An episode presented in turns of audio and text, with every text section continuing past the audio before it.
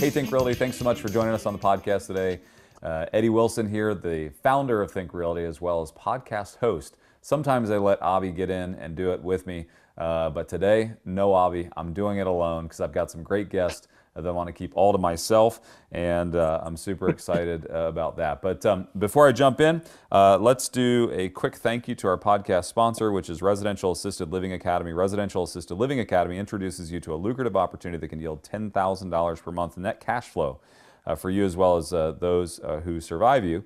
it's a great legacy play, and you can learn more about that at ral101.com. That's ral101.com. Um, let's jump into our guest. Our guest today is Joe Seagle. And Joe, uh, where are you coming uh, from today, Joe? Coming to you today from Orlando, Florida. Orlando, Florida. All right. Well, my home uh, is in Jacksonville, Florida, but I'm actually shooting podcasts from Kansas City, so I'm not too far from you. Uh, but uh, let's jump in. If you don't mind, talk to us about um, talk to us about uh, your company and and the uniqueness of that, and just kind of give us thirty thousand foot view. Okay. Well, I'm a lawyer, and our company, My Land Trustee, focuses on keeping you anonymous in the official records. So okay. your name doesn't appear on your real estate. That's what we do. Yeah. And why is that important to a real estate investor? Well, you want to be sued for doing something bad, not for doing well. So you don't want somebody to look up your name on the records and see everything that you own and see you as a target sure. for a lawsuit. Yeah. And so, do you do a lot of work in the asset protection space? Is that primarily what you focus on? We focus on land trust in particular in Florida, protecting the real estate and protecting you from your real estate. Uh, we don't really get into the domestic asset protection trust or sure. the uh, offshore asset protection trust, but for real estate inside the state of Florida, we definitely keep that hidden from yeah. uh, from view. For sure. And so, you know, as you as we talk about that, um, talk to me about kind of like legal and practical considerations when it comes to uh, doing something like this, like the tactical side. What does it mean if I want to engage in something like this, and what does it look like? Well, I know that a lot of your clients are fix and flip or buy and hold. So, what they do is a lot of your listeners, a lot of what they do is uh, put their neck out there for future buyers or renters or their guests to come after them. So, from the 30,000 foot view, what you would do is before you close, you let us know, hey, I want to put this into a land trust. We then coordinate with the title company or, or law firm who's handling the closing, work with them to make sure that everything's titled properly. We sign all the documents for the purchase, comes right into the land trust, and your name never appears on the records to begin with so that when you go to sell the property, again, no one knows that you ever owned this property. And should a buyer, uh, or if you have a tenant, if you're a buy and hold, if that tenant or one of their guests wants to sue the landlord, the owner of the property, they're going to name the trust. So if you own a lot of properties, or if you buy and sell and flip a lot of properties in a year, you're probably going to want to keep each one of them separate from you and separate from each other mm. so that if anything happens at that property or if anything happens to you, it's not going to affect each other. Yeah. And you know, a lot of real estate investors uh, have heard a, a, million different things on and protecting their assets and how to do it and how to best do it. Why would this be different than you know, say, just opening up your LLC in Wyoming or Delaware, where the name of the owner of the LLC is different. Like, talk to me about the differences or the nuances between doing something like that versus doing a land trust. That's a good question, and we get that all the time. In fact, I had the question just this morning from a, a client during a consultation. Sure. And what we find is that, and I for 25 years I was in title, on mm-hmm. title agencies for 25 years. I just got out of it last year, and being a former title agent, a reformed title agent, I know that when someone comes in and they own a property in an LLC, we're going to ask to see your articles of organization. We're going to ask to see your operating agreement, and we're going to have you sign an affidavit that you are the manager or you are the sole member of the company, whatever the case may be. We record that. You sign everything, and you either put a mortgage on the property or, or you sell the property. Mm-hmm. When people would come to us and they had a Delaware, a Nevada, or a Wyoming LLC, we were really just taking them at their word. If we didn't know them already, if we weren't the law firm that had put them into that LLC in Wyoming or Delaware, then we were just taking them at their word that, yeah, you are truly the owner of this LLC because you've handed me documents that says you're the owner. I have no way of verifying that. I can't go online in Wyoming, Delaware, or Nevada and check it just to make sure that your name is truly there and you are the real owner. And it hasn't been changed in the past two days or two weeks or the past year.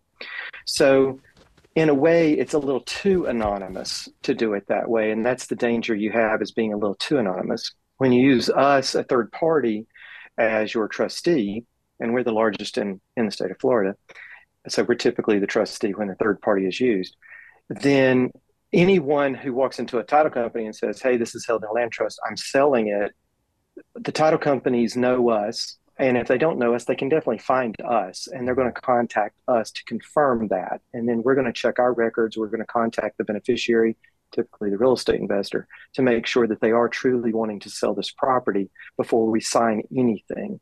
Mm-hmm. And also, then it's more convenient for the investor too, because they don't have to actually go to closings to purchase the property or to sell the property. And we're not just all the time, we're not just hiding the name. A lot of times we're hiding the purchase price too, or the sales price a lot of investors use us for that purpose as well inside a land trust. Yeah. Do you have any just practical examples of how this worked or how it's maybe protected someone or you've got you know kind of use cases that we could kind of put in front of the real estate investors so they kind of see themselves in this in this space? Yeah, one one case was from years ago. It's one of my favorite ones to talk about that it was a flipper. They had bought the house, took them about 2 months to renovate it, turn it around, resell it. And a few weeks after the closing, the buyer contacted me and said, Hey, you've sold me a house and it's eaten up with termites. And of course, he had not had a termite inspection done. And our client, the beneficiary real estate investor, didn't know that it had termites, sure. uh, or they would have dealt with it. But the man threatened to sue. And he kept screaming over the phone at me as the seller I was the mm-hmm. trustee of the trust that sold the property, and telling me he was going to sue me for selling him a property infested with termites and failing to disclose that hidden defect. And I finally was fed up enough. I said, you know what? You can sue us. And the only asset that this trust ever had was the home you were sitting in that is being held together by the termites holding hands. So mm-hmm. if you want to sue us, go right ahead and you will have an empty judgment. But good luck with that. Uh, we've had several other cases where over the years they have uh, sued, and it was again just an empty vessel because uh, the property that the trust held was just that real estate and nothing else. And the investor had gotten their cash; they were done. They they'd gotten their money. So there's no going after them. There's no piercing the veil of the trust or, or anything like that. So that's that's just one story out of thousands I could tell all day long. Sure. And kind of one last question. Uh, maybe I'll go two last questions. I think we got enough time. Uh, one last uh, kind of question specific to the trust, though. Um, as far as managing a trust, um, you obviously always have to have a trustee involved. What is that? What's the practical side of that? So, uh, let's say I want to take this this property, I want to put it in a land trust. I have to have this trustee. Like, what's that relationship and how does that structure uh, work? The trustee is extremely powerful because as trustee, we have the right to buy, sell, lease, encumber, and sell the property. So we always tell people be very careful. We know a lot of people who just go to their family lawyer or even their real estate lawyer and say, Here, hold this in trust for me. You're going to be my trustee. And we warn a lot of, I, I am a real estate lawyer myself, I've been one for uh, since 1996. And I always warn real estate lawyers and others who are serving as, as trustee for people to be very careful because you're the one whose name will appear in the lawsuit for the as the defendant. And if you've not set up a separate company, if you're not set up with those processes and procedures to ensure that everything's done properly and papered up and, and everything, that's one thing on the trustee side on the beneficiary side, the person who is entrusting this property to the trustee, That's another story, just one of many I can tell you, where people have named their brothers and sisters and secretaries and assistants and friends as their trustees, and they have mortgaged the property, taken the money, and disappeared. They have uh, sold the property. They have not maintained the property according to what was was told to be done. They they've just done nothing that they were supposed to do, and there's no recourse. Mm-hmm. With us, I mean, again, we hold over 2,100 properties in the state of Florida in 65 of the 67 counties. So, and I'm a lawyer licensed in four jurisdictions, and I have a lot on the line. We have cyber insurance, we have fidelity insurance for crimes, we have uh, general liability insurance. We just have t- tons of insurance to cover us. Plus, we have backup plans and processes and procedures in place uh, to handle any situation that comes along. And we we've seen a lot uh, that can happen. So we know how to help avoid all of that from ever happening in the first place now. So you always have to be very careful in who you're choosing as your trustee. And that's why we, and again, we recommend a third party trustee, a professional trustee like us, because it's someone that every title company can find. Uh, they have that reputation behind them already as above board and doing things properly. And no one's really going to suspect anything's you know untoward or illegal or fraudulent about what's happening. And you don't have to worry about us running off with your property or your money. Yeah. Very good. Last question and that is just any last pieces of advice that you have for a real estate investor whether they're a novice or they've long time investor just any last pieces of advice that you might give somebody that's in this space especially in the current marketplace that we're in in the current marketplace, that's good. Right now, we don't know what the values are going to do. In fact, I, I, put out a newsletter every week, and one of the stories I was just reading about is why are prices still going up if mm-hmm. supply is going up because it's sort of mm-hmm. out of whack. Right. So, who really knows? I think we're sort of in a boring market, but I just tell my investors right now take whatever you think it's going to sell for after repair value and probably deduct anywhere from 10 to 25% off of that just to be safe. Sure. I've had a I've had a lot of investors over the past year who have taken a bath mm-hmm. because of uh, overestimating the value of what the property is going to be worth when they're done with it. I think we're sort of out of those woods to a large extent right now, but I I'm still leaning on the cautious side. I've been through a, several re- deep recessions in real estate, and this is just another one.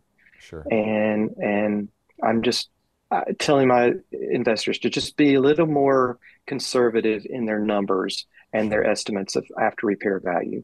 Yeah, very good. Great advice. Um, how can our viewers, listeners uh, catch up with you, get the newsletter that you just spoke about? How can they connect with you?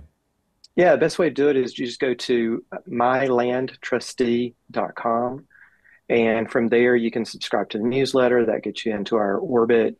And you'll also have our media page uh, to see everything else I've ever spoken about or written about. And you just get a lot more information about land trusts in general from there. That's great. Awesome. We're planning on doing a Orlando conference in 2024. We'll have to make sure to have you out to uh, speak to our real estate investors that come out to Orlando. Uh, oh, since yeah. that's uh, your backyard. But oh yeah, good. I'd love to do it. Yeah, awesome. Well, thank you so much for being a part of the show today. Appreciate it. Thanks for all the great insights for real estate investors. Thanks for having me. Absolutely.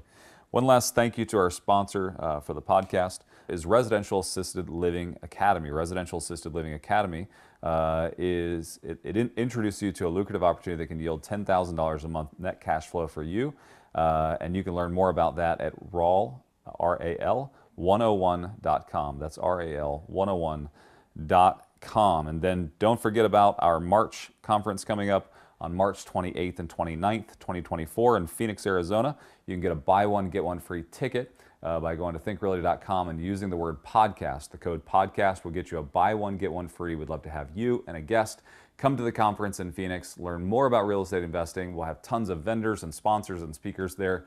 Uh, and then you heard me uh, say that we're also going to Orlando next year, and uh, that one's still to be determined. Uh, but we'd love to see you out in Phoenix in March. If you don't have our latest uh, issue of of the Think Realty magazine, make sure you go to the local Barnes & Noble and pick it up off the bookshelf. Or you can just go to thinkrealty.com and have it delivered to your home. Uh, we'd love to support you on your real estate investing journey.